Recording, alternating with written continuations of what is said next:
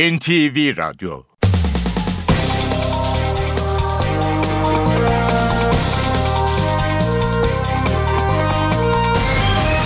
İşe Giderken Mutlu sabahlar. Ben Aynur Altunkaş. Bugün 4 Ekim Cuma. İşe giderken de Türkiye ve dünya gündemine yakından bakacağız. Önce gündemdeki başlıklara bakalım.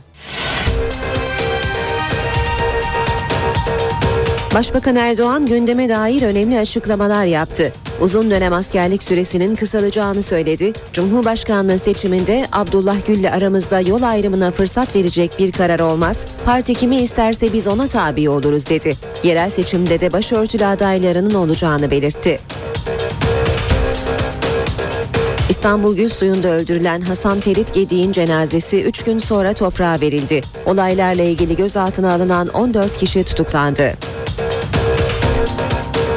Amerika Birleşik Devletleri'nde Beyaz Saray'ın güvenlik kontrol noktasını aşmaya çalışan bir kadın sürücü kovalamacının ardından vurularak öldürüldü. Kuzey Afrika'dan İtalya'ya gitmeye çalışan Eritreli kaçakları taşıyan tekne battı. 130'dan fazla kişi öldü. Kayıp olan 200 kişiyi arama çalışması sürüyor. Trabzonspor UEFA Avrupa Ligi'nde İtalya'nın Lazio takımıyla aynı akerde 3-3 berabere kaldı. İşe giderken gazetelerin gündemi.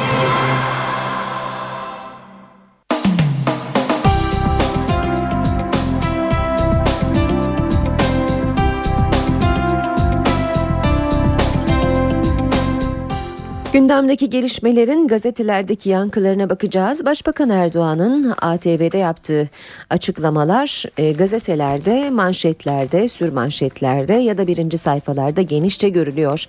Milliyet gazetesi partim isterse eyvallah demiş. Köşk için kesin kararını vermediğini söyleyen Erdoğan, partim kimi isterse ona tabi oluruz, bölünmeye izin vermem dedi. Milliyetten yine okuyalım bu kimin kusuru? Okulda üzerine düşen lavabo 6 yaşındaki Efe'yi öldürdüğünde Milli Eğitim kendi kusuru deyip soruşturmaya gerek görmedi. 3 yıl sonra çıkan bilirkişi raporu ise aklanan müdürü asli kusurlu buldu.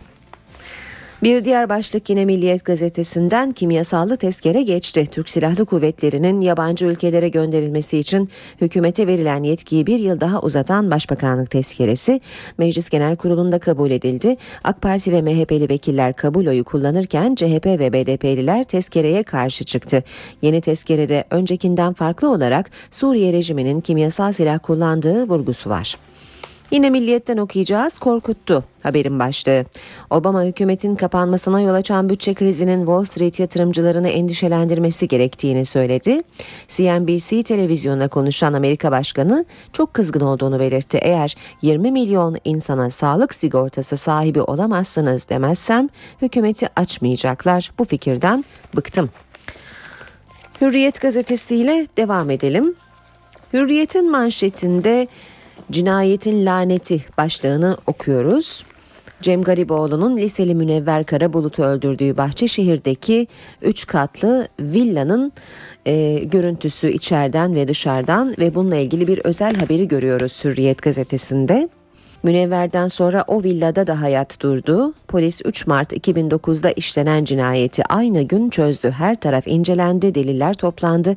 Yerdeki kan izleri fotoğraflandı. Gariboğlu ailesinin eşyaları birkaç ay sonra villadan çıkarıldı. Ev sahibi Zeki Yangın o günden beri villayı ne kiraya verebildi ne satabildi. Talip olanlar cinayeti öğrenince hemen vazgeçti. Yine hürriyetten okuyalım başörtülü adayım olacak. Başbakan Erdoğan seçimde başörtülü adaylarımız olacak dedi. Kara çarşaf sorusuna da içeriğini kurumlar düzenler aşırıya kaçanlar suistimal etmiş olacaktır yanıtını verdi. Hürriyet gazetesinden aktarmaya devam ediyoruz. Vali Bey oğlum İsmail'den Sayın Saymaz'a döndü. Eskişehir Valisi Güngör Azim Tuna gazeteci İsmail Saymaz'a gönderdiği oğlum İsmail yine rahat durmuyorsun yerin altı da var unutma orada görüşeceğiz şeklindeki e-posta mesajı gündeme gelince dün bir açıklama yaptı. Vali o mesaj Sayın Saymaz'a sitem amacıyla gönderilmişti dedi. 2 dakikada 2 puan kaçtı. Trabzonspor UEFA Avrupa Ligi'nde maçın sonunda Lazio'dan 2 dakika içinde 2 gol yiyince 1 puana razı oldu. Sabah gazetesinden aktaralım şimdi. Haberler Başbakanın açıklamaları sabahta manşette. Partim isterse aday olurum. Başbakan Erdoğan, Cumhurbaşkanlığı konusunda kesin kararımı vermedim ama partim hangi görevi benden isterse onu yapmanın gayreti içinde olurum dedi. Askerlik süresine ilişkin açıklamaları da oldu Başbakanın. Başbakan e, askerliğin kısaltılması noktasında Genelkurmayımızla Milli Savunma Bakanlığımızla mutabıkız süre düşecektir. Öyle zannediyorum uzun dönem askerlik 12 ay olacak kısa dönem aynen kalacak dedi.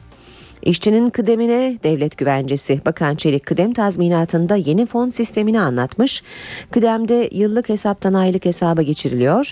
Geçiliyor. Devlet güvencesinde bireysel hesap oluşturulacak. Fonun nerede ne bağlanacağını devlet belirleyecek. İşveren tazminatı toplu ödemeyecek, her ay yatıracak. Şirket iflas etse de çalışanlar kıdemini alabilecek. İşçi kıdem fonundan parayı 15 yıldan önce çekemeyecek. İşe yeni başlayanlar bu sistemde yer alacak. Cumhuriyet gazetesi var sırada polis devletinin rektör ve valisi diyor Cumhuriyet manşette. Kimi polisi eleştirene daha adres gösteriyor, kimi gazeteci tehdit ediyor. Başbakan Erdoğan Erdoğan'ın Orta Doğu Teknik Üniversitesi'ndeki ağaçların kesilmesine karşı çıkan yurttaşlara ağaç istiyorsan ormana git demesinin ardından benzer bir tavır da Tunceli Üniversitesi'nin rektörü Profesör Doktor Durmuş Boztuğ'dan geldi. Boztuğ öğrencilere yönelik sert polis müdahalesini eleştiren öğretim elemanlarına sen polisimize karşı bunları nasıl dersin? Polise karşıysan daha git dedi. Eğitim sen üniversite temsilciliği davaya hazırlanıyor. Polis çekildi Hasan uğurlandı. Maltepe Gülsuyu mahallesinde uyuşturucu çetelerine karşı düzenlenen yürüyüşte vurulan Hasan Ferit Gedik yetkililerin inadının kırılmasının ardından Armutlu'dan helallik için Gülsuyu'na götürüldü. Buradaki törenin ardından Gazi mahallesinde toprağa verildi. Özel izinle cenazeye katılan Gedik'in babasının bu sefer elinde kelepçe olmadığı görüldü. Cenazenin Gazi Mahallesi'ne girişi sırasında yüzleri maskeli silahlı bir grup havaya ateş açarak cenazeyi karşıladı diyor Cumhuriyet Gazetesi. Radikalle devam edelim. Radikalde manşet Cemevi ibadethanedir. Yasaya gerek yok ama diyor Radikal, Gümrük Bakanı yazıcı Aleviler için yeni bir paket hazırladıklarını belirterek cemevine ibadethanedir veya değildir demek devletin hakkı değil dedi. Cemevinin ne olduğuna bireyler veya o cemaat karar verir. Şahsi görüşüm ibadet evi oluyorsa olsun. Kamuda, kamuda başörtüsü sınırlamasına tepkiler haklı. Yeni dönemde başörtülü vekil ve bakan neden olmasın? Sarıgül AK Parti'yi asla zorlayamaz. Onlar avuç avuçlarını yalarlar. Hele Sarıgül bir paçayı kurtarsın. Gümrük Bakanı Yazıcı'nın açıklamaları. Başörtülü aday neden olmasının başlığını da görüyoruz radikalde. CHP lideri Kılıçdaroğlu hükümetin açıkladığı paket için AKP'nin seçimlere ve kendi tabanına mesaj içerikli bir paket yorumunu yaptı. Başörtülü aday için kazanacaksa neden olmasın dedi. Star gazetesiyle devam edelim. Başörtülü adayımız olacak başlığı Star'da da sürmanşette Erdoğan yerel seçimlerde AK Parti'nin başörtülü adayının olacağını belirterek sayısı ve yeri henüz belli değil yoklamayla belirlenecek dedi. Star'ın manşeti ise ana dilde eğitime ana dilde sınav. Demokratikleşme paketi Kürtçe merkezi sınavın önünü açtı. Özel okullarda Kürtçe eğitim alacak öğrencilere bakanlığın yapacağı merkezi sınavlarda sorular Kürtçe sorulacak. Milli Eğitim Bakanı Avcı bu dersi okutan sorusunu sormasını da bilir dedi. Washington'da korku, hükümetin kepenk kapatması nedeniyle zor günler geçiren Amerika Birleşik Devletleri bu kez silahlı saldırı paniği yaşadı. Şüpheli bir kadın sürücü otomobille Beyaz Saray girişindeki barikatı aşmaya çalıştı. Polisin harekete geçmesi üzerine kovalamaca başladı. Amerikan Kongre binasının yakınlarında durdurulan otomobilden çıkan kadın polisi ateş açınca öldürüldü. Bir polisin yaralandığı olayın terör saldırısı olmadığı açıklandı. Habertürk'le devam edelim. Başörtülü aday olacak başlığını Habertürk'te de manşette görüyoruz. Başbakan Erdoğan demokratikleşme paketinin ardından sıcağı sıcağına çarpıcı açıklamalar yaptı diye belirtiyor Habertürk gazetesi haberinde. Bir diğer başlıkla devam edelim. 7,9'luk deprem uyarısı. Jeoloji profesörü iddia etti. 4 bölgeyi uyardı. Karadeniz Teknik Üniversitesi'nden Profesör Osman Bektaş 10 yıllık istatistiğe bakarak yıl sonuna kadar 7 7,9'dan büyük deprem olması yüksek olasılık dedi. Bektaş kritik bölgeleri de sıraladı. Çankırı, Çorum, Ağrı, Hakkari arasında kalan bölgeler, Erzurum, Kars, Hatay, Kahramanmaraş illeri arasındaki bölgeler. Yeni Şafak gazetesi manşette Sisi'nin balyozu diyor. Darbeyi 6 ay önce planladı. Mısır'da darbe yapan Sisi cuntasının halkın taleplerini yerine getirdik savunması çöktü.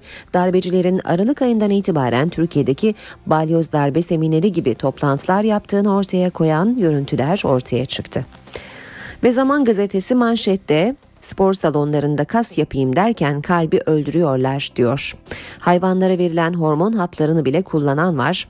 Salon sahibinin hiçbir denetim yok. Kurbanlıklara verilen hormon haplarını kullanan bile gördüm. Sözü başlıkta 6 aydır ilaç alan e, MS doktorlar kalbimin büyüdüğünü söyledi. Hormonu bıraktım. Sarkma başladı. Tekrar hormona başladım.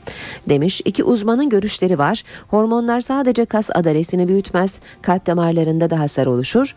29 yaşındaki hastamın 3 yıldır anabolik androjenler kullandığını öğrendik. Lösemi tanısı konuldu.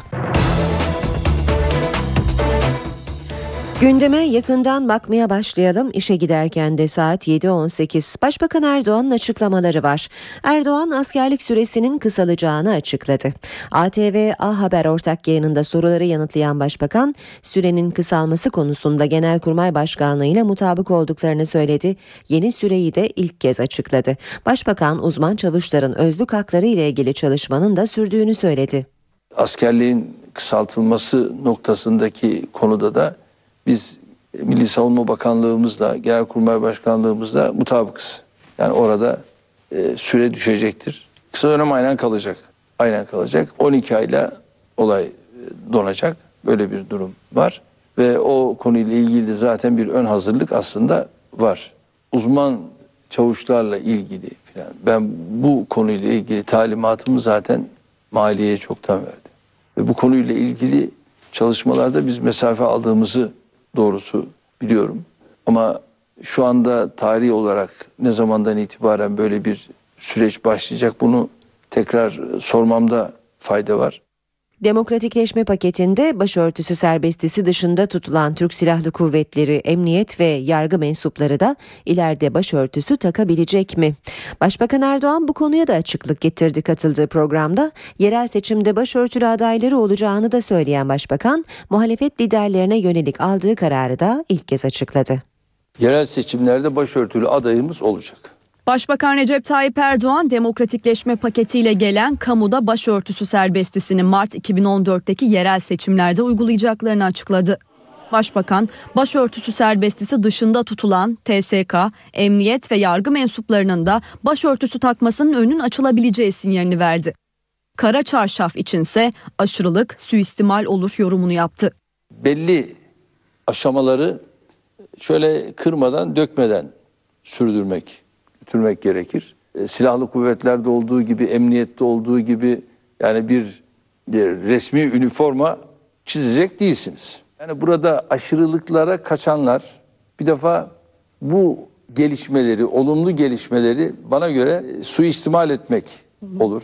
Erdoğan seçim barajı ile ilgili seçeneklerin de muhalefetten gelecek tekliflere ve kamuoyu araştırmalarına göre değerlendirileceğini vurguladı. Paketteki idari düzenlemelerin bayrama kadar yapılacağını söyledi.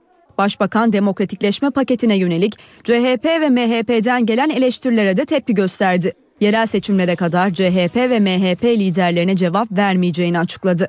E, Sayın Bahçeli ile ilgili olsun, Kılıçdaroğlu ile ilgili olsun arkadaşlarıma da söyledim. Ben dedim artık yerel seçimlere kadar da kesinlikle bunlara cevap yetiştirmeyeceğim. Ve bundan sonra verilmesi gereken cevap olursa siz o cevapları verirsiniz dedim. Cevap vermeyeceğim. Çünkü bakın yeni bir yasama yılına girdik. Yeni yasama yılını açarken bile yine nefret dolu ifadelerle, hakaret dolu ifadelerle konuşmaya başladılar. Sayın Kılıçdaroğlu diyor ki bu bizim metin. E peki yani bu metin eğer sizin metninizse e niye olumsuz davranıyorsun? O zaman sen de destekle. Hep beraber mesafe alalım, yol alalım.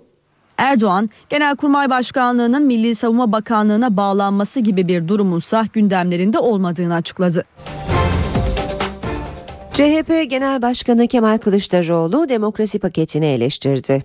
Gaziantep'te NTV'ye konuşan Kılıçdaroğlu, demokrasi gıdım gıdım gelmez, bütün kurumlarıyla getirilmelidir dedi. Efendim üç tane harf getiriyoruz. Neymiş? X'miş, efendim e, W'ymuş, Q harfiymiş. Bunları toplum aşmış durumda. Siz bunlara demokrasi paketi getiriyorum diye toplumu kandıramazsınız.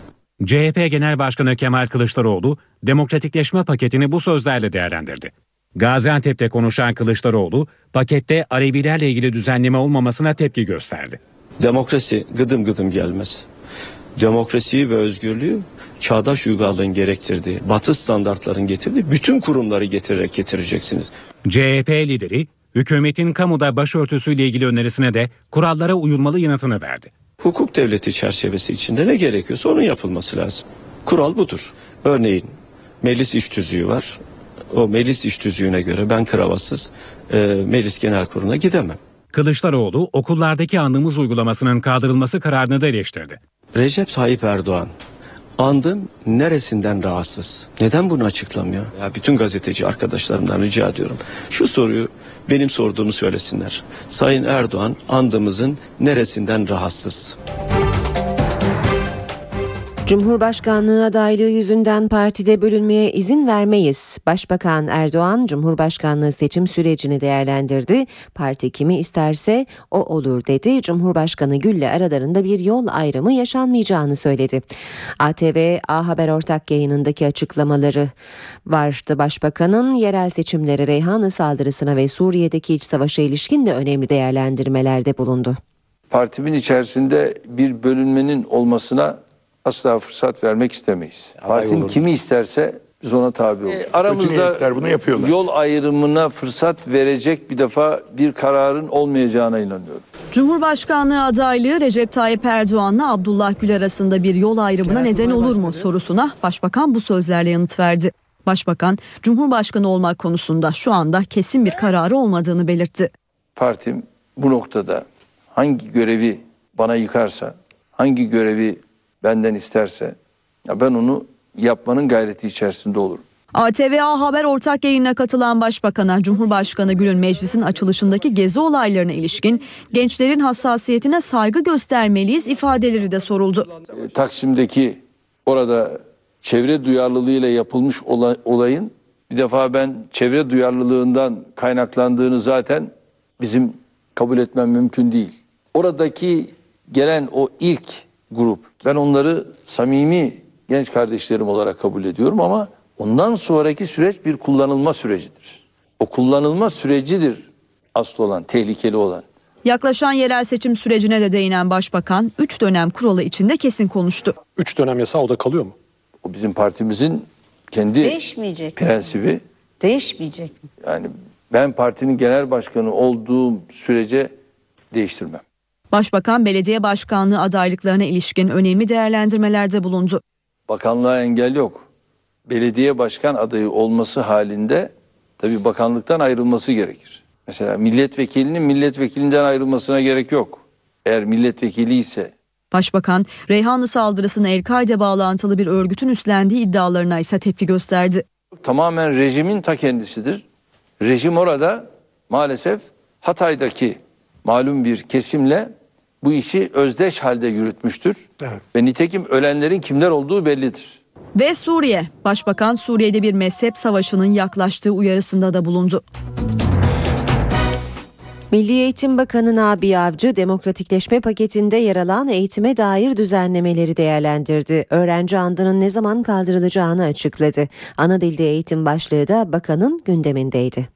Suriye'ye asker gönderme yetkisini bir yıl daha uzatan hükümet tezkeresi Meclis Genel Kurulu'nda tartışmalarla kabul edildi. Ana muhalefet ve BDP hayır oyu verse de tezkere AK Parti ve MHP'nin desteğiyle meclisten vize aldı. Kabul edenler, kabul etmeyenler tezkere kabul edilmiştir. Hükümet meclisten Suriye'ye asker gönderme yetkisini aldı. Tezkereye AK Parti ve MHP evet oyu verdi, CHP ve BDP ise hayır dedi. Tezkerenin süresi 4 Ekim'den geçerli olmak üzere bir yıl daha uzatıldı. Oylama gergin geçti. CHP ve BDP hükümetin Suriye politikasını sert sözlerle eleştirerek tezkereye karşı çıktı. Bu tezkere savaşa karşı olan halkımıza saygısızlık ve AKP iktidarının ibret verici vurdum duymazlığının hazin hafifliğidir. Suriye ile ilgili yürütülen dış politikanın ana merkezinde tarihi olarak Kürt karşıtlığı devreye konmuştur. MHP ise şartlı destek verdi.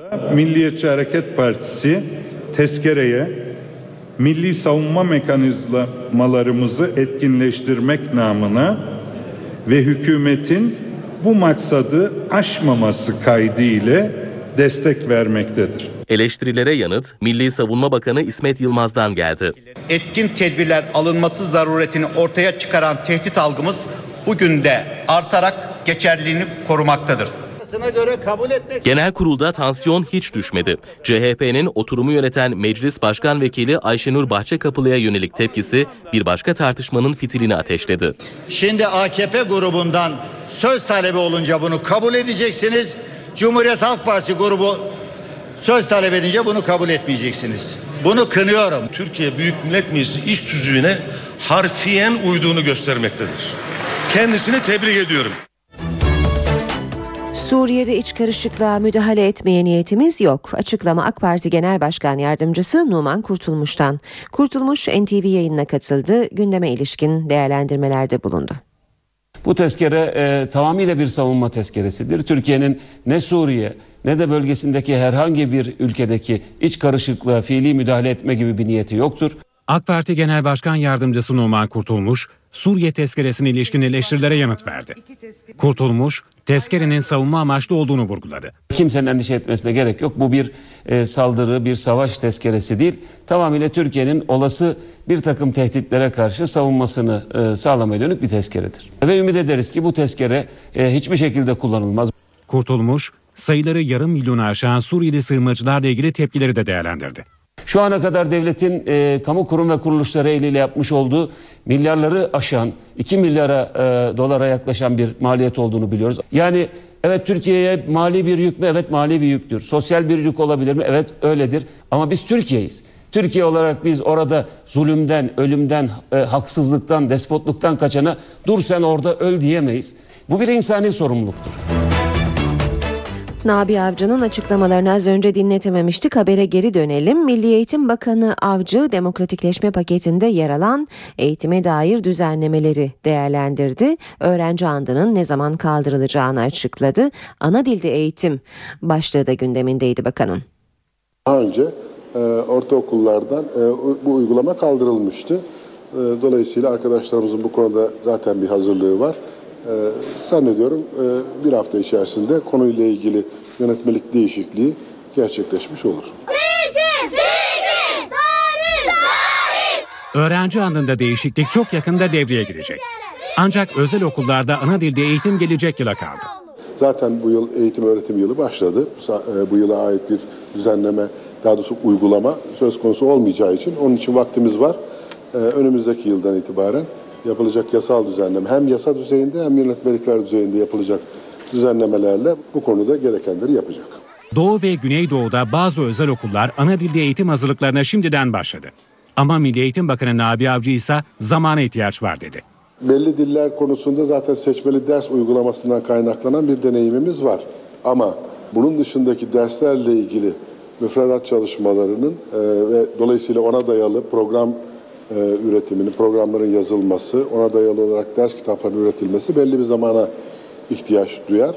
E, ayrıca bu konuyla ilgili düzenleme andımızdaki gibi yönetmelik konusu değildir. E, aynı zamanda bazı yasal değişiklikler, yasal düzenlemeler de gerekiyor. Başbakan Erdoğan gündeme dair önemli açıklamalar yaptı. Uzun dönem askerlik süresinin kısalacağını söyledi. Cumhurbaşkanlığı seçiminde Abdullah Gül'le aramızda yol ayrımına fırsat verecek bir karar olmaz. Parti kimi isterse biz ona tabi oluruz dedi. Yerel seçimde de başörtülü adaylarının olacağını belirtti. İstanbul Gülsuyu'nda öldürülen Hasan Ferit Gedi'nin cenazesi 3 gün sonra toprağa verildi. Olaylarla ilgili gözaltına alınan 14 kişi tutuklandı. Amerika Birleşik Devletleri'nde Beyaz Saray'ın güvenlik kontrol noktasını aşmaya çalışan bir kadın sürücü kovalamacının ardından vurularak öldürüldü. Kuzey Afrika'dan İtalya'ya gitmeye çalışan Eritreli kaçakları taşıyan tekne battı. 130'dan fazla kişi öldü. Kayıp olan 200 kişiyi arama çalışması sürüyor.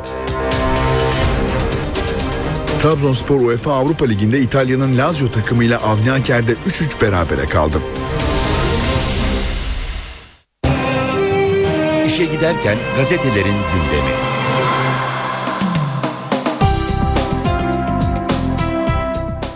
Gazeteler bugün manşetlerine Başbakan Erdoğan'ın ATV A Haber ortak yayınında yaptığı açıklamaları almışlar. Az önce sizlere Erdoğan'ın açıklamalarını ayrıntılı olarak dinletmiştik. Şimdi e, spor gündeminde de önemli gelişmeler var. Gazetelerin spor sayfalarını çevirelim.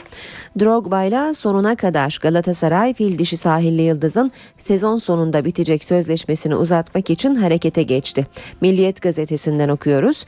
Başkan Ünal Aysal Juventus maçında bir kez daha kalitesini gösteren Didier Drogba ile nikah tazelenmesi konusunda her türlü fedakarlığın yapılmasına karar verdi. Sarı Kırmızılılar 35 yaşındaki dünyaca ünlü oyuncuyla Ocak ayında masaya oturarak yeni mukavele teklif edecek.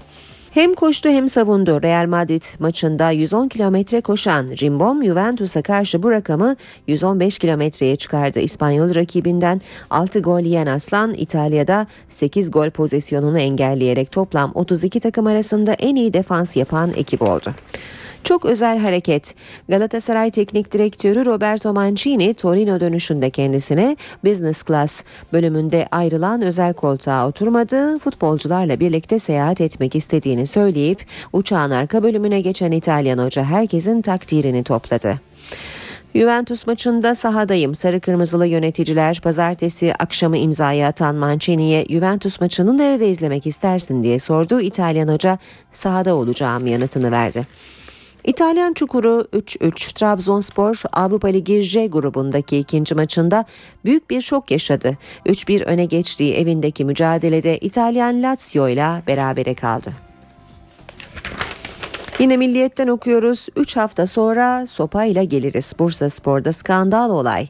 Yeşil Beyazlı takımın tesislerini basan 25 kişilik grup basına fotoğraf makineleri ve kameralarını yere bıraktırdı. Taraftarların artık adam gibi oynayın bu formanın hakkını verin. Size 3 hafta süre ya toparlanırsınız ya da 3 hafta sonra buraya elimizde sopalarla geliriz diyerek oyunculara tehditler savurduğu ortaya çıktı.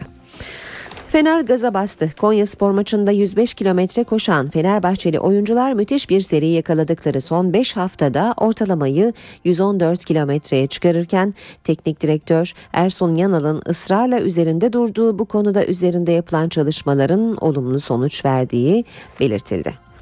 Rüya takım geliyor. İnönü stadının bitimiyle birlikte taraftarın karşısına çok güçlü bir kadro ile çıkmayı planlayan Beşiktaş yönetimi ezeli rakiplerin birçok yıldızını şimdiden transfer listesine dahil etti. Siyah beyazlı kulübün ciddi bir bütçe hazırlığı içinde olduğu öğrenildi. Fener güle oynaya Fenerbahçe Ülker Spor Toto Süper Kupa e, Spor Toto Türkiye Kupası elemeleri C grubundaki son maçında Olin Edirne'yi çok rahat yendi. Üçüncü çeyrekte 24-4 seri bulan Sarı Lacivertli ekip 3'te 3 yaptı ve lider olarak çeyrek finale yükseldi. Uşak'ta derbi günü Spor Toto Türkiye Kupası'nda B ve D grubu maratonu bugün başlayacak. Gözler Uşak'ın ev sahipliği yapacağı B grubundaki Galatasaray Live Hospital'la Beşiktaş arasındaki derbide olacak. Hürriyet gazetesinden şimdi spor haberleri aktaracağız. 2 dakikada yıkıldı. Trabzonspor ilk yarısını 3-1 önde kapattığı maçta 3 puana ulaşamadı. Lazio karşısında Yusuf Adrian ve Henrique'nin golleriyle coşan Bordo Mavililer ikinci yarıda durdu. 84 ve 85'te Floccari'yi durduramayan fırtına liderliğini sürdürdü. Mancini Juve'yi titretti. İtalyan medyası Galatasaray'a ve yeni hocasına övgüler yağdırdı. Drogba'yı maçın en iyisi seçen çizme basını Mancini kısa sürede takımına büyük hava vermiş. Sahada kök söktürdüler. Conte'nin Juventus'unu titreterek durdurdu. Yorumunda bulundu. Hürriyet'in spor sayfalarından aktarmaya devam edelim. Galatasaray bu gruptan çıkar. Drogba Juve maçında cesaretlerini gösterdiklerini söyledi. Şu anda Akisar maçının her şeyden önemli olduğunu belirten sarı kırmızılı futbolcu, maçlara tek tek bakarsak Şampiyonlar Ligi grubundan çıkacağımızı söyleyebilirim dedi. Kas kararı avantaj olur. Fenerbahçeli Holmen ilginç bir noktaya dikkat çekti. İsveçli futbolcu Avrupa'dan men kararı ilk açıklandığında hepimiz hayal kırıklığına uğradık ama artık önümüze bakıyoruz. Ligi şampiyon bitirmemiz açısından bu durumu avantaj olarak görmeye çalışıyoruz dedi. Ve Sabah gazetesinden de spor haberleri okuyalım. Kendim ettim kendim buldum. Lazio karşısında maça fırtına gibi başlayıp 3 gol bulan Trabzon 2 dakikada 2 gol yiyip 1 puan aldı diyor Sabah gazetesi de. Kadıköy'de 12 kişi Saracoğlu'ndaki maçlarda taraftarın gücü Fenerbahçe'nin rakamlarına da yansıyor. Takım istatistikleri Kadıköy'de bir kişi fazla oynuyormuş gibi çıkıyor. Cezalılara adaylık izni yok. Fenerbahçe'de 2 Kasım'daki genel kurulun gündeminde kulüpten ihraç edilen üyeler için af yok diyor Sabah gazetesi haberinde. Böylece bitiriyoruz spor haberlerini. İşe giderken de gündeme yakından bakmaya devam edelim.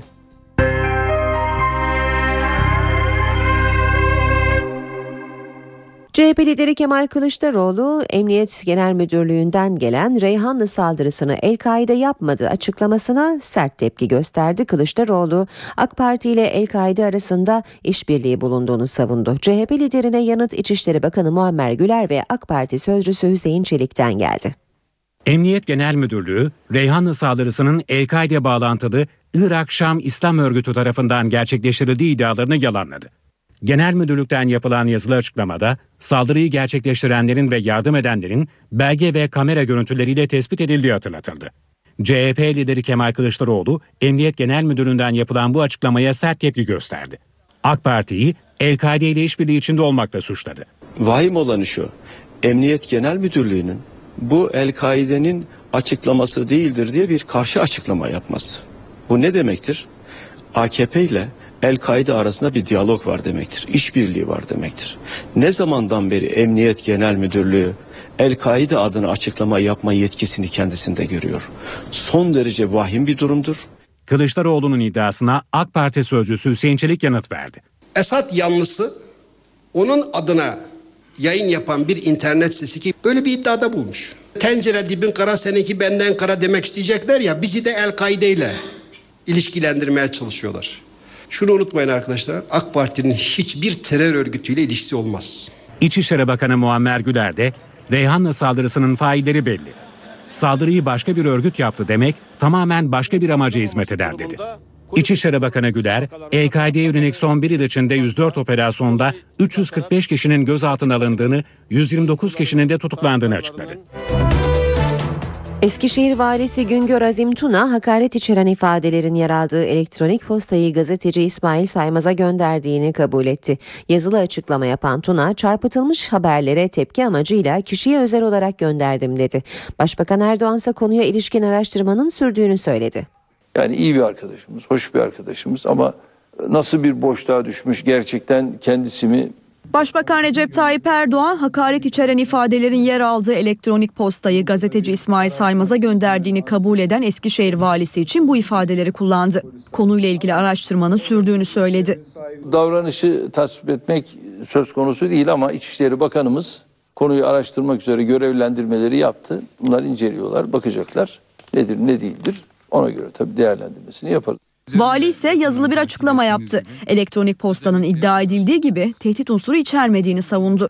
İsmail Saymaz'ın kişisel e-postasına gönderilen mail, yerli yersiz ve süreklilik arz eden yanlış ve çarpıtılmış haberlere sitem, bir manada tepki amacıyla kişiye özel olarak gönderilmiştir ve Ali İsmail Korkmaz olayının medyada ele alınış biçimine ilişkin kişisel rahatsızlığımı ifade etmenin ötesinde bir anlam taşımamaktadır.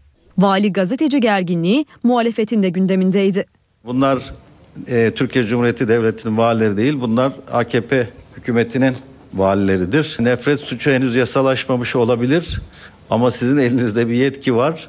Bu valiyi isterseniz orada görevden alabilirsiniz. Başbakan telefon açıp da gazete patronlarına posta koyarsa vali de bunu yapar. Az yapmış.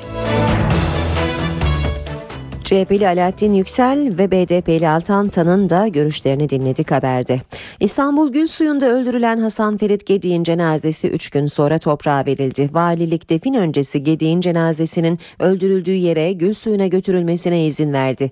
Olaylarla ilgili gözaltına alınan 14 kişi de mahkemede tutuklandı.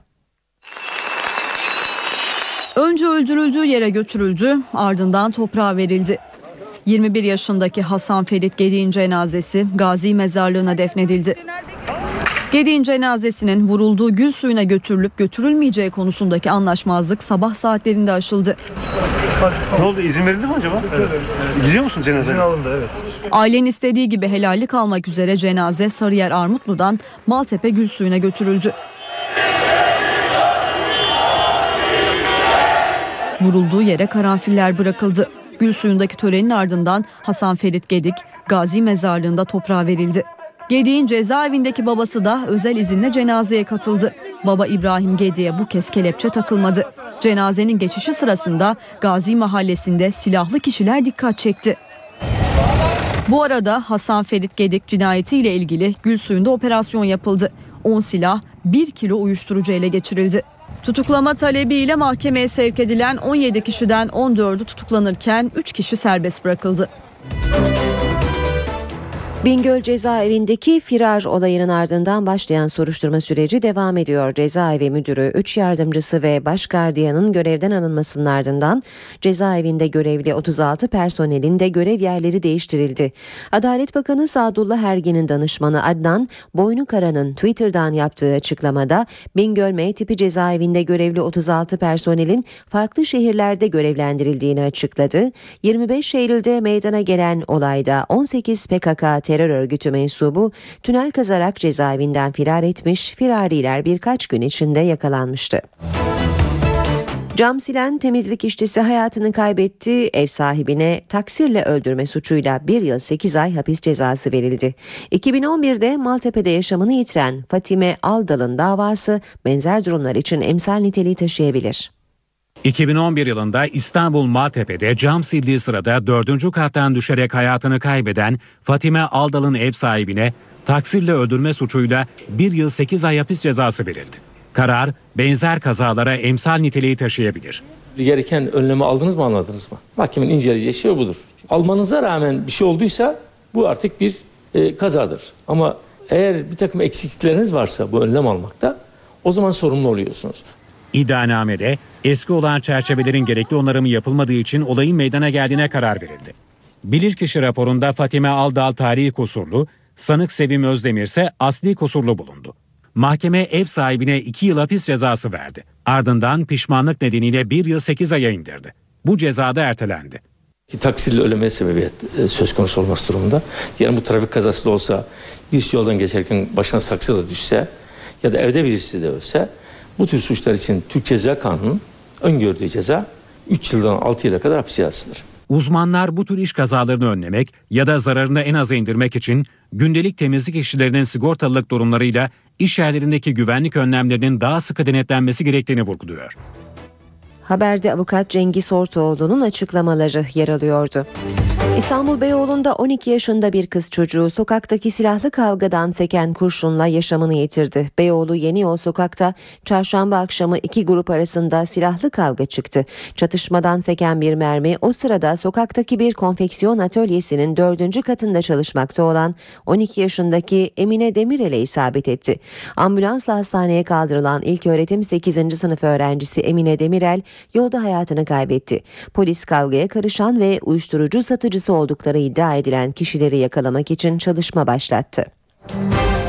2010 yılında İstanbul Maltepe'de anaokulu öğrencisi Efe Boz'un okul tuvaletindeki lavabonun üzerine düşmesi sonucu ölümüyle ilgili davada okul müdürü ve ana sınıfı öğretmeni kusurlu bulundu. Efe Boz'un ölümüne ilişkin davada mahkemenin isteği istediği rapor 7 ay sonra geldi. 13 sayfalık bilirkişi raporunda okul müdürü Mustafa Katırcılar'ın lavabonun uygun olarak montajının yapılması ve periyodik olarak kontrolünden sorumlu olduğu halde bu görevi yerine getirmediği için asli kusurlu olduğu belirtildi. Ana sınıf öğretmeni Gökçen Gökalp'in de Efe Boz'un oyun sahasından tuvalete kendi başına gitmesine izin verdiği için asli kusurlu olduğu ifade edildi. Bu kişilerin yanı sıra taşeron firma müdürü, ihaleyi alan firma yetkilisi ve kalite kontrol görevlisi 3 kişi de asli kusurlu bulundu. Raporda diğer 4 sanın kusurunun olmadığı yer aldı. NTV Radyo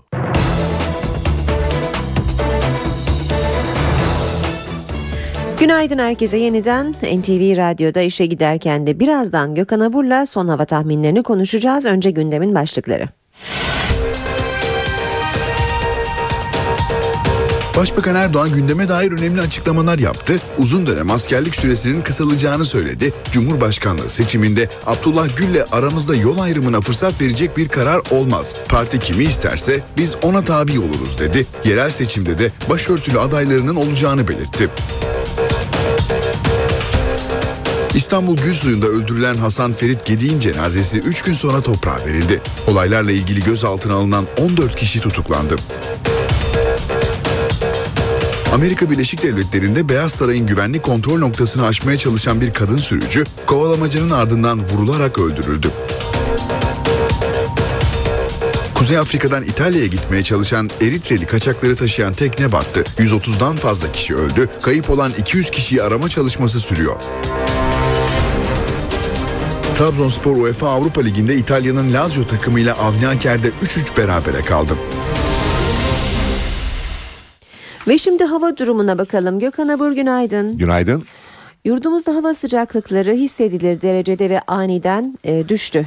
Bu düşüş ne kadar sürecek? Kimi yerlerde de yağış var. Ne tahmin e, neler tahmin ediyorsunuz? Evet haftaya başlarken söylediğimiz gibi önce Trakya'dan başlayarak hava soğuyacaktı. Bu soğuma Marmara bölgesinin iç kesimleri etkisi altına alarak hızlı bir şekilde e, iç ve doğu kesimlere doğru ilerliyordu. Bugün için ülkenin büyük bir çoğunluğunda daha ılık olan doğu bölgelerimize de sıcaklıklar hızlı bir şekilde azalacak. Yağışlar Ege'de, Akdeniz'de ve Güneydoğu'da etkisini kaybetti e, ama kuzeyde devam ediyor. Özellikle Marmara'nın doğusunda, Batı Karadeniz'de, Karadeniz'in hemen hemen tümünde ve doğuda bugün yağış var. Havanın soğumasına bağlı olarak bu yağışlar yer yer Marmara'nın yükseklerinde ve özellikle iç, e, Batı Karadeniz'in iç kesimlerinde Bolu, Kastamonu arasındaki bölgede karla karışık yağmur ve gece saatlerinde kara dönecek. Aynı şekilde Doğu Karadeniz'in kıyı kesimlerinde kuvvetli sağanak yağmur geçişleri görülürken özellikle bu akşam ve yarın Doğu Karadeniz'in yüksekleri ve iç kesimleri ve Gümüşhane civarında özellikle Gümüşhane Bayburt arasındaki bölgede kar yağışı bekliyoruz. Yine öğleden sonra başlamasını beklediğimiz doğudaki yağışlar ve soğumayla birlikte Erzurum, Kars, Ardahan, Ağrı, Iğdır arasındaki bölgede yer yer kar yağışı görülecek bu gece için. Hava oldukça soğuk. Bu soğuk hava etkisini hafta başına kadar sürdürecek. Ee, pazar günden sonra bir Batı Akdeniz ve Güney Ege'de sıcaklıklarda birazcık yükseliş var. İstanbul'da da yağışın öğleden sonra kesilmesini bekliyoruz pazar günü için. Ve 1-2 derecelik yükseliş görecek ama Marmara bölgesinde özellikle İstanbul başta olmak üzere sıcaklık yükselişi ve ülke genelindeki yükselişleri önümüzdeki haftadan itibaren yani pazartesiden sonra bekliyoruz. Bugünlerde yaşadığımız bu soğuk hava son yıllarda göremediğimiz gibi Aralık ayı soğuklarını yaşıyoruz. Bunlar oldukça düşük değerler. İstanbul'da bugün için beklediğimiz hava sıcaklığı en fazla 11 derece civarında olacak. Şu anda sıcaklık 7 derece. Ankara'nın e, iç kesimlerinde ilerleyen saatlerde kısa süreli yağış geçişleri bekliyoruz ve kuzey kesimlerindeki yağışlar özellikle Çankırı Ankara arası ve Ankara Eskişehir arasındaki bölgede hafif karla karışık yağmur görülebilir. Ankara'da bugün beklediğimiz sıcaklık en fazla 9 derece, gece sıcaklığı ise 0 derece olacak. İzmir'de ise hava açık yağış etkisini kaybetti ama öğleden sonra Çeşme başta olmak üzere Poyraz'ın sert esmesi hissedilen sıcaklıkları 15 derecenin altına indirecek. Gece ise hissedilen sıcaklık 7 derecenin altında olacak İzmir'de. Bodrum ve civarında ise bugün yine fırtına var. Özellikle Bodrum açıklarında karayel yönlü rüzgar fırtına şeklinde esecek. Aynı şekilde İğneada civarında kuvvetli bir karayel ve Sinop İnebolu arasında ise yine kuvvetli karayel öğle saatlerinde bölgeyi etkileyecek denizciler ve balıkçılar dikkatli olmalı. Bizlere bekleyen koşullar bugün için böyle ve hafta sonu bir aylık yine soğuk geçecek gibi gözüküyor. Evet. Ülke genelinde. Mevsim normallerinin altında Çok bir çok Ekim altında yaşıyoruz. yani çok çok altında yani şey 10-12 derece altında. İstanbul o yüzden için. dikkatli olmakta Evet. fayda var. Teşekkür ediyoruz Ben Gökhan Abur. teşekkür ediyorum. İşe giderken gazetelerin gündemi.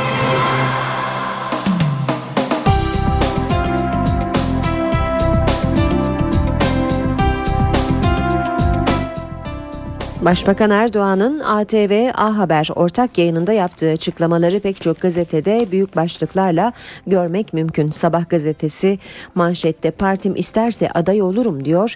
Erdoğan Cumhurbaşkanlığı konusunda kesin kararımı vermedim ama partim hangi görevi benden isterse onu yapmanın gayreti içinde olurum dedi. Bir başka haber, e, bir başka başlık yine başbakanın açıklamaları ile ilgili olarak askerlik 12 aya inecek. Erdoğan bir müjde verdi. Askerliğin kısaltılması noktasında Genelkurmayımızla Milli Savunma Bakanlığımızla mutabıkız. Süre düşecektir öyle zannediyorum. Uzun dönem askerlik 12 ay olacak kısa dönem aynen kalacak dedi. Mülteci faciası İtalya açıklarında göçmenlerin umut yolculuğu kabusa dönüştü. 130 ölü 200 kayıp diyor Sabah gazetesi. Hürriyete bakalım. Hürriyette Manşet cinayetin laneti Münevver'den sonra o villada da hayat durdu. Cem Gariboğlu'nun liseli Münevver Karabulut'u öldürdüğü Bahçeşehir'deki 3 katlı villanın hem içten hem dıştan görüntüsü ve özel bir haber var. Hürriyet'in manşetinde polis 3 Mart 2019'da işlenen cinayeti aynı gün çözdü. Her taraf incelendi, deliller toplandı, yerdeki kan izleri fotoğraflandı. Gariboğlu ailesinin eşyaları birkaç ay sonra villadan çıkarıldı. Ev sahibi Zeki Yangın o günden beri villayı ne kiraya verebildi ne satabildi. Talip olanlar cinayeti öğrenince hemen vazgeçti. Hürriyetten aktaralım yine. 2 dakikada 2 puan kaçtı. Trabzonspor UEFA Avrupa Ligi'nde maçın sonunda Lazio'dan 2 dakika içinde 2 gol yiyince 1 puana razı oldu. Milliyet gazetesi Başbakanın partimi ister Partim isterse eyvallah sözünü başlığa çekmiş. Köşk için kesin kararını vermediğini söyleyen Erdoğan, partim kimi isterse ona tabi oluruz, bölünmeye izin vermem dedi. Bu kimin kusuru? Milliyetin manşeti okulda üzerine düşen lavabo 6 yaşındaki Efe'yi öldürdüğünde Milli Eğitim kendi kusuru deyip soruşturmaya gerek görmedi. 3 yıl sonra çıkan bilirkişi raporuysa aklanan müdürü asli kusurlu buldu. Kimyasallı tezkere geçti. Türk Silahlı Kuvvetleri'nin yabancı ülkelere gönderilmesi için hükümete verilen yetkiyi bir yıl daha uzatan Başbakanlık tezkeresi Meclis Genel Kurulu'nda kabul edildi. AK Parti ve MHP'li vekiller kabul oyu kullanırken CHP ve BDP'liler tezkereye karşı çıktı. Yeni tezkerede öncekinden farklı olarak Suriye rejiminin kimyasal silah kullandığı vurgusu var. Üçüncü günde helallik İstanbul Valiliğinden beklenen izin üçüncü günde çıktı ve Ferit Gedi'nin cenazesi vurulduğu Maltepe Gül Suyu'na götürülerek helallik alındı. Buradaki törenden sonra Gazi Mezarlığı'na giden konvoy yüzlerce kişi ve uzun namlulu silahlar taşıyan bir grup tarafından karşılandı.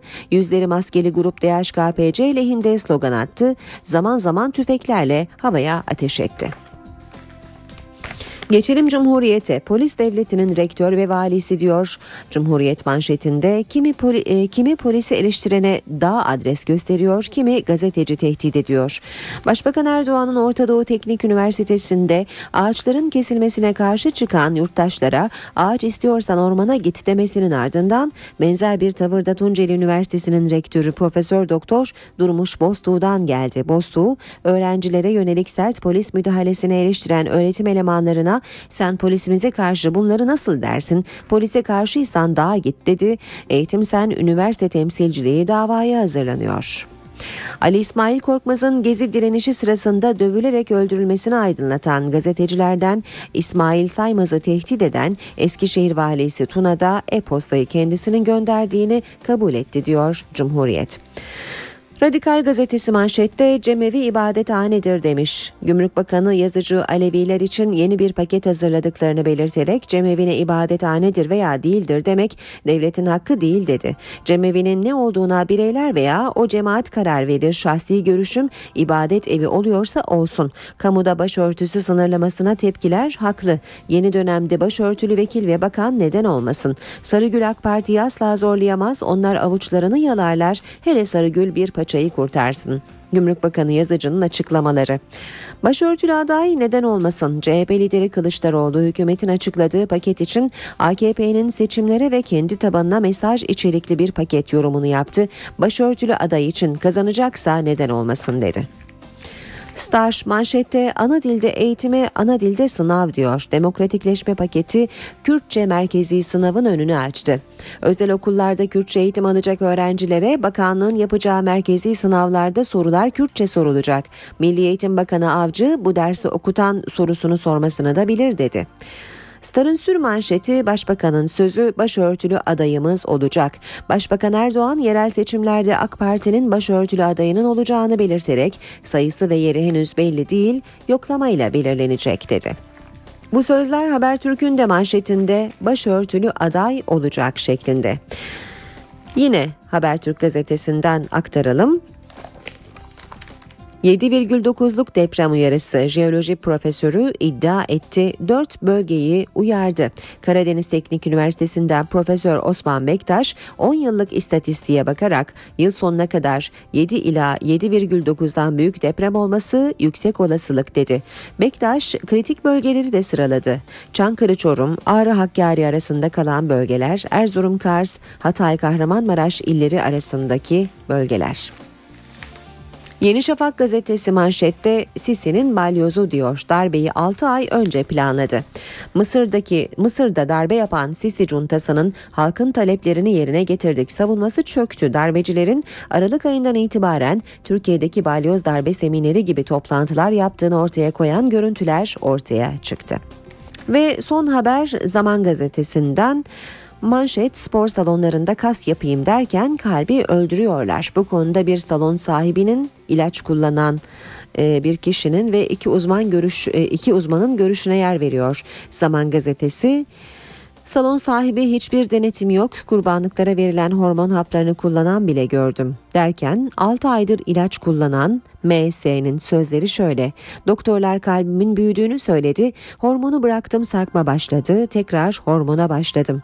Ve uzman görüşleri hormonlar sadece kas adalesini büyütmez. Kalp damarlarında da hasar oluşur. 29 yaşındaki hastamın 3 yıldır anabolik androjenler kullandığını öğrendik. Lösemi tanısı konuldu.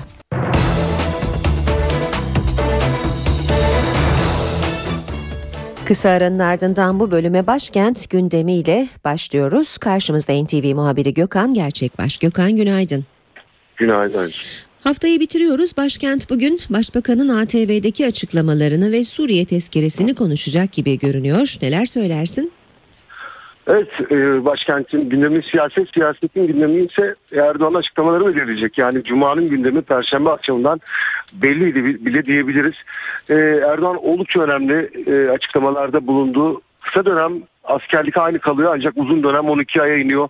E, yerel seçimlerde başörtülü adayların da olacağını söyledi. Cumhurbaşkanlığı seçimine ilişkin oldukça önemli değerlendirmelerde bulundu. Yine e, çok tartışılan e, uzun menzilli hava savunma sistemi ihalesinin neden Çin firmasına verildiğini açıkladı. Bunların bugün başkentte siyaseten oldukça fazla konuşulacağını söyleyebiliriz. Hem e, muhalefetten hem de iktidardan gelen değerlendirmeleri an be an takip edeceğiz. E, devletin zirvesinin herhangi bir gündemi görünmüyor. E, siyasetçiler bugün e, alanlarda olmayacak ama yine de yapılacak basın toplantılarıyla e, bu konular dillendirilecek. E, Suriye tezkeresi tabii dün mecliste yapılan oylamayla kabul edildi. Oylama oldukça gergin geçti. Genel kuruldaki oylama CHP ve BDP hükümetin Suriye politikasını sert sözlerle eleştirerek tezkereye e, karşı çıktı. MHP şartlı destek verdi. Eleştirilere yanıt Milli Savunma Bakanı İsmet Yılmaz'dan geldi. Yılmaz vatandaşlarımızın ve sınır güvenliğimizin tehlike ülkeye girmesi karşısında etkin tedbirler geliştirmek gerektiği şeklindeki tehdit algımız artarak geçerliliğini koruyor dedi. Bu gerekçeyle tezkerenin çıkarıldığını söyledi. Ee, genel kurulda tansiyon hiç düşmedi. CHP'nin oturumu yöneten Meclis Başkan Vekili Ayşe, Ayşenur e, Bahçe Kapalı'ya yönelik e, tepkisi başka bir tartışmanın fitilini yaktı. E, Hamza Çepi CHP'li Hamza Çepi başkanlık makamında oturan Sayın Bahçekapılı AKP Grup Başkan Vekiliyken sürdürdüğü partisan tutumunu Meclis Başkan Vekiliğine taşımıştır dedi. Tartışma böylece sürdü ama en nihayetinde tezkere geçti. Tezkerenin süresi 4 Ekim'den geçerli olmak üzere bir yıl daha uzatıldı. E, Cuma gündeminde rutinde oldukça hafif bir gündem beklediğini söyleyebiliriz. Ankara'yı e, Meclis Başkanı Cemil Çiçek, ABD Büyükelçisi Francis Ricciardio'yu kabul edecek. Ekonomi Bakanı Zafer Çağlayan sağlayan ticaret müşavirleriyle firma buluşması etkinliğine katılacak. E, Türkiye İstatistik Kurumu 2013 yılı ikinci çeyrek katı yakıtlar istatistiklerini açıklayacak. Mecliste basın toplantıları var. CHP Tekirdağ Milletvekili Faik Öztürk ve CHP Ardahan Milletvekili Ensar Öğüt meclise basın toplantısı düzenleyecek. Ee, Başbakan Erdoğan, Cumhurbaşkanı Abdullah Gül'ün programları görünmüyor. Yine CHP, e, MHP ve BDP liderlerinde herhangi bir programın başkentte görünmüyor. Özetle e, satır başlarıyla başkent gündemi bu şekilde aynı. Gökhan teşekkür ediyoruz. Kolay gelsin.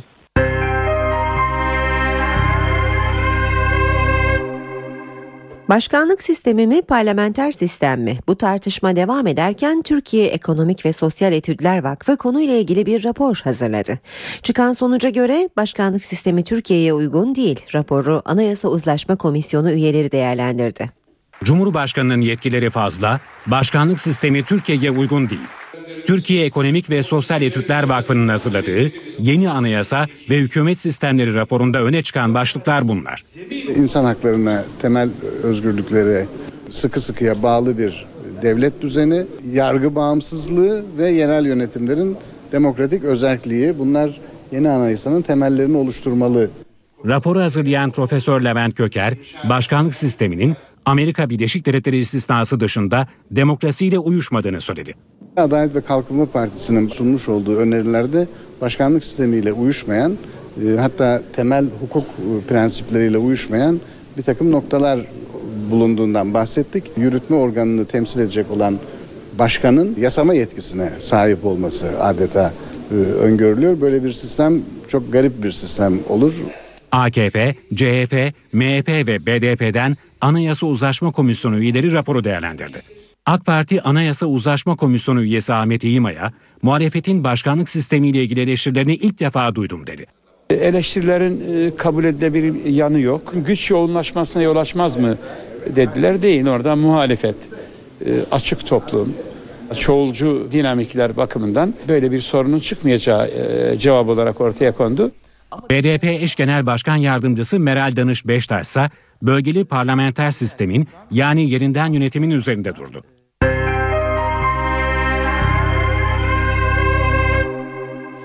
Enflasyondaki düşüş sürüyor. Eylül ayında tüketici fiyatları endeksi %0,77 oranında arttı. Yıllık enflasyon yeniden %8'in altına indi. Geçen ayın zam şampiyonuysa Charleston biber oldu. Enflasyon son 4 ayın en düşük seviyesinde. Eylül ayında tüketici fiyatları endeksi %0,77 oranında arttı. Yıllık enflasyon %7,88'e geriledi. Üretici fiyatları endeksi artışı ise %0,88. Eylül sonu itibariyle yıllık üretici fiyatları endeksi ise %6,23'e düştü. Eylül itibariyle tüketici enflasyonunda yıllık rakam yeniden %8'in altına indi. Eylül'de zam şampiyonu %32,91 oranında artan Charleston biber oldu. Patlıcan ve salatalıkta fiyatı en çok artan ürünler arasında. Kuru soğansa fiyatı en çok düşen ürün. Kuru soğan fiyatları geçen ay %19,77 oranında geriledi. Eylül'de ana harcama grupları itibariyle dikkat çeken fiyat değişimleri de var. Giyim ve ayakkabı ana harcama grupları fiyatların düştüğü tek alan oldu. Fiyat düşüşü giyim ve ayakkabıda %2,28 oranında. Okulların açıldığı Eylül'de eğitim ise fiyatların en fazla arttığı ana harcama grubu oldu. Eğitim grubundaki artış %2,52. Ulaştırma %1,99 oranındaki artışla eğitimden sonra ikinci sırada yer aldı. Eylül'de en yüksek aylık fiyat artışı görülen bölge ise İstanbul. İstanbul'da artış oranı %1,09 oldu. Ve şimdi piyasalara da bakalım. BIST 100 endeksi 1107 puan artarak %1,47 oranında değer kazandı ve günü 76.269 puandan kapattı. Bu sabah dolar güne 2 liradan, euro 2 lira 73 kuruştan başladı. Euro dolar paritesi 1.36, dolar yen 97 düzeyinde. Altının onsu 1315 dolar. Kapalı çarşıda külçe altının gramı 85, Cumhuriyet altını 556, çeyrek altın 139 liradan işlem görüyor. Brent petrolün varili 109 dolar.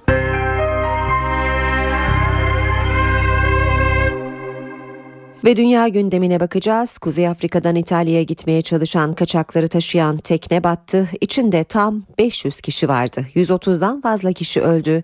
200 kişi aranıyor. Ölü sayısı artabilir. Özellikle Arap Baharı'nın başlamasıyla kaçak akınına uğrayan İtalya kıyıları yine birçokları için rüyanın sonu oldu.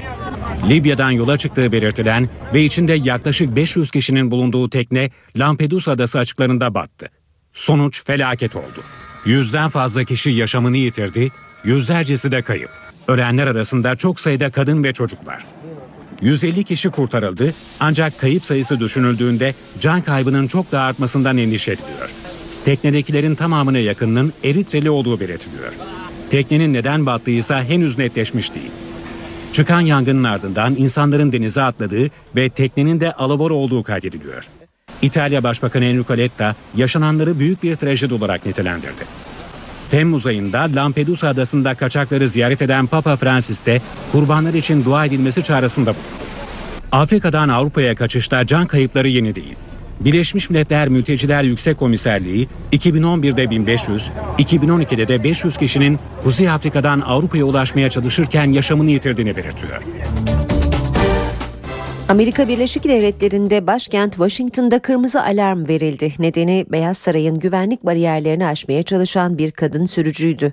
Polis ve sürücü arasındaki kovalamaca kongre binası önünden yükselen silah seslerinin ardından son buldu. Şüpheli polis tarafından vurularak öldürüldü. Washington sokakları polisi alarma geçiren kovalamacaya sahne oldu. Polis Beyaz Saray'ın güvenlik bariyerlerini aşmaya çalışan bir kadın sürücüyü takibe aldı. Polis bir noktada şüpheliyi durdurmayı başardı. Ancak kadın sürücü aracını yine hareket ettirdi. Kovalamaca Amerika Birleşik Devletleri Kongre binası önünde son buldu. Otomobildeki kadın polis tarafından vurularak öldürüldü. Araçtaki şüpheli ateş açıldı. Şüpheli yaşamını yitirmiş durumda. Hangi memurun ateş açtığı, kaç el ateş ettiği henüz bilinmiyor. Ama Beyaz Saray ve ABD Kongresi'nin güvenlik kuralları çerçevesinde hareket edildiğini söyleyebilirim. Araçta bir kız çocuğunun olduğu da ortaya çıktı. Bir yaşında bir kız çocuğu araçtaydı. Polisler çocuğu kurtararak koruma altına aldı. Şu an hastanede. Olayda bir polis memuru da yaralandı. Yaralı memur helikopterle hastaneye kaldırıldı. Alarma geçen güvenlik güçleri Beyaz Saray ve Kongre binasının bulunduğu bölgeye giriş çıkışı yasakladı. Amerika Birleşik Devletleri polisi terör saldırısı ihtimali üzerinde durulmadığını açıkladı. Saat 8.30 NTV Radyo'da işe giderkenin son bölümüne başlayacağız birazdan. Şimdi gündemdeki başlıkları kısaca hatırlatalım. Başbakan Erdoğan askerlik süresinin kısalacağını açıkladı. Erdoğan ayrıca Cumhurbaşkanlığı seçim sürecinde Abdullah Gül'le aralarında bir yol ayrımı yaşanmayacağını söyledi.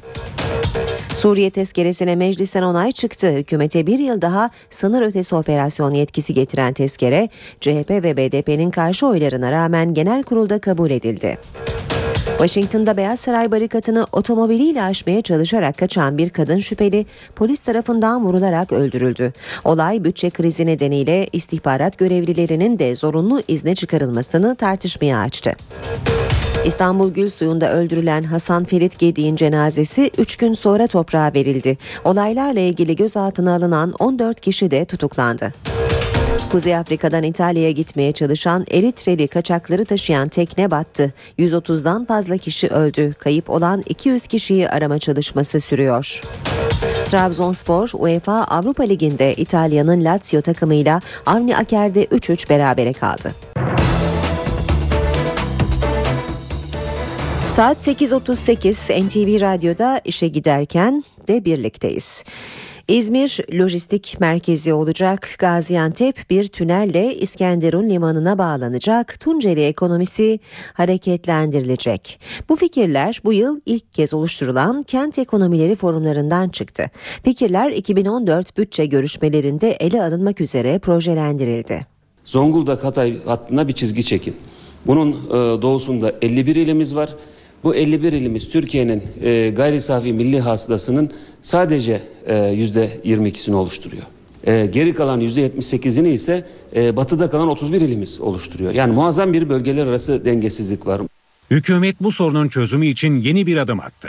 Her ilde oluşturulan kent ekonomileri forumlarında kentlerin ihtiyaçları görüşüldü, projelendirilip bütçelendirildi. İşte o projeler ilk kez bu yılki bütçe görüşmelerinde masaya yatırılacak.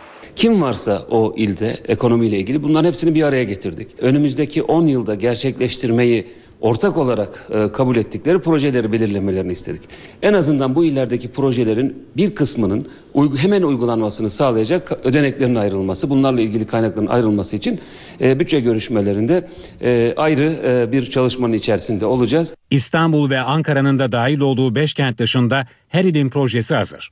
İzmir'in e, lojistik merkezi haline getirilmesi, e, Çandarlı e, limanının çok ciddi bir şekilde e, bir uluslararası liman haline, lojistik merkezi haline getirilmesi, Gaziantep'te üretilen e, e, malların dünya piyasalarına çok rahat bir şekilde çıkabilmesi için Gaziantep e, Hassa tünelinin yapılarak yolun kısaltılması noktasında e, bir karar ortaya. Şimdi bunu uygulamaya alıyoruz.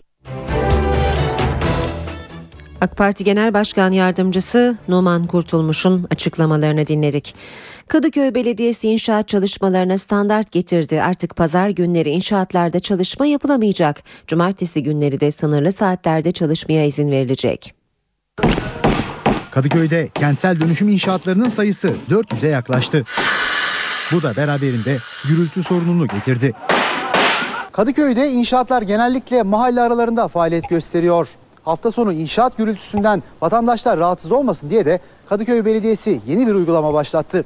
Bundan böyle pazar günleri inşaatlarda işçiler çalışmayacak, çekiç ve çivi sesleri duyulmayacak. Yeni uygulamada belediyeye gelen şikayetlerin etkisi büyük. Bunun yaşlısı var, hastası var, çocuğu var. Bütün hafta çalışmış bir gününü sadece dinlemek için evinde geçen insanlar var.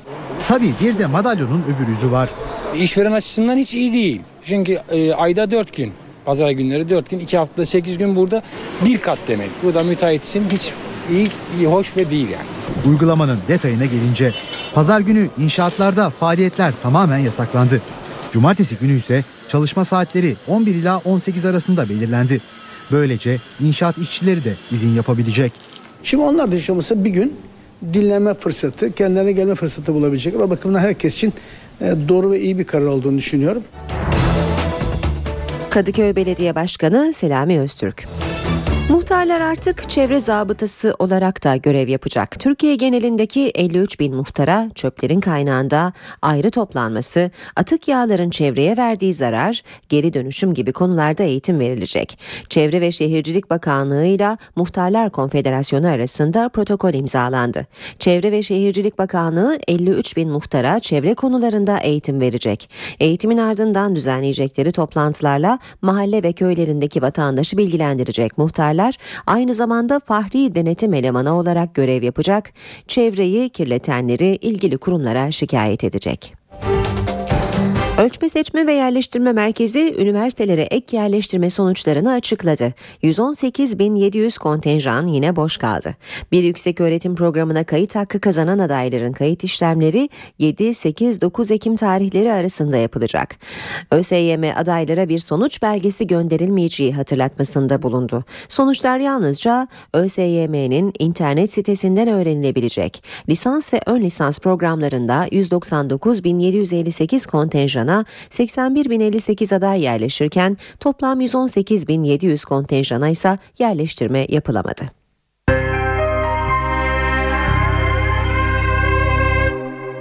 Hangi ülkenin pasaportunu taşıdığınız dünyada ne kadar kolay seyahat edebildiğinizin de göstergesi.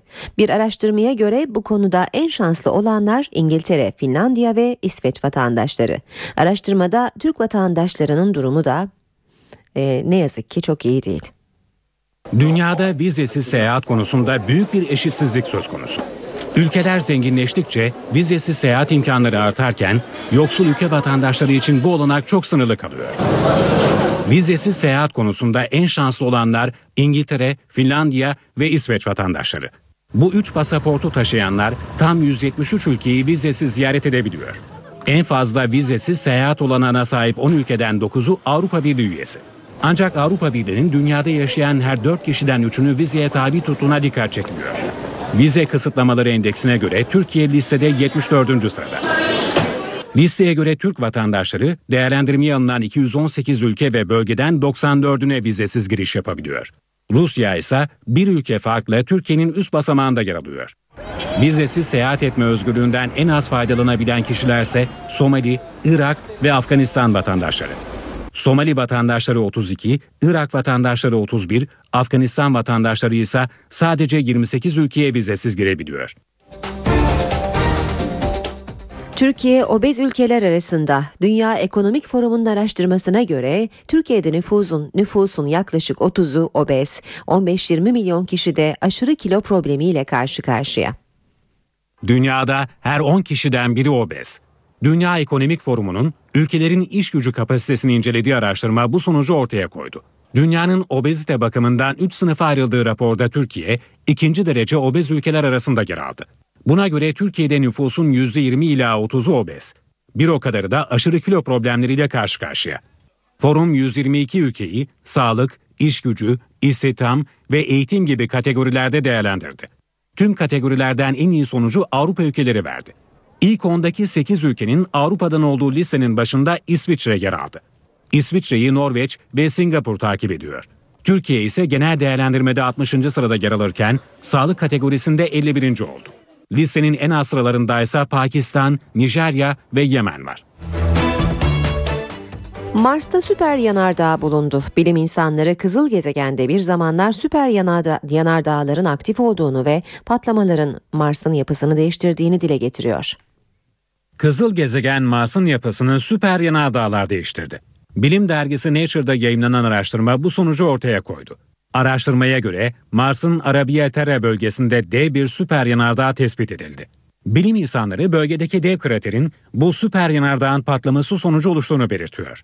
Zira süper yanardağlar sıradan yanardağların aksine patlamalardan sonra lav dağı yerine dev çöküntüler oluşturuyor. Bilim insanları Mars'ta çok sayıda süper yanardağ olduğunu ve patlamaların Mars'ın erken dönem gelişimini önemli biçimde etkilediğini savunuyor. Süper yanardağların püskürttükleri yoğun kül ve gazların Mars'ın atmosferini yok ettiği, iklim ve toprak yapısını ise tamamıyla değiştirdiği iddia ediliyor. Bu haberle işe giderken sona eriyor. Hoşçakalın. NTV Radyo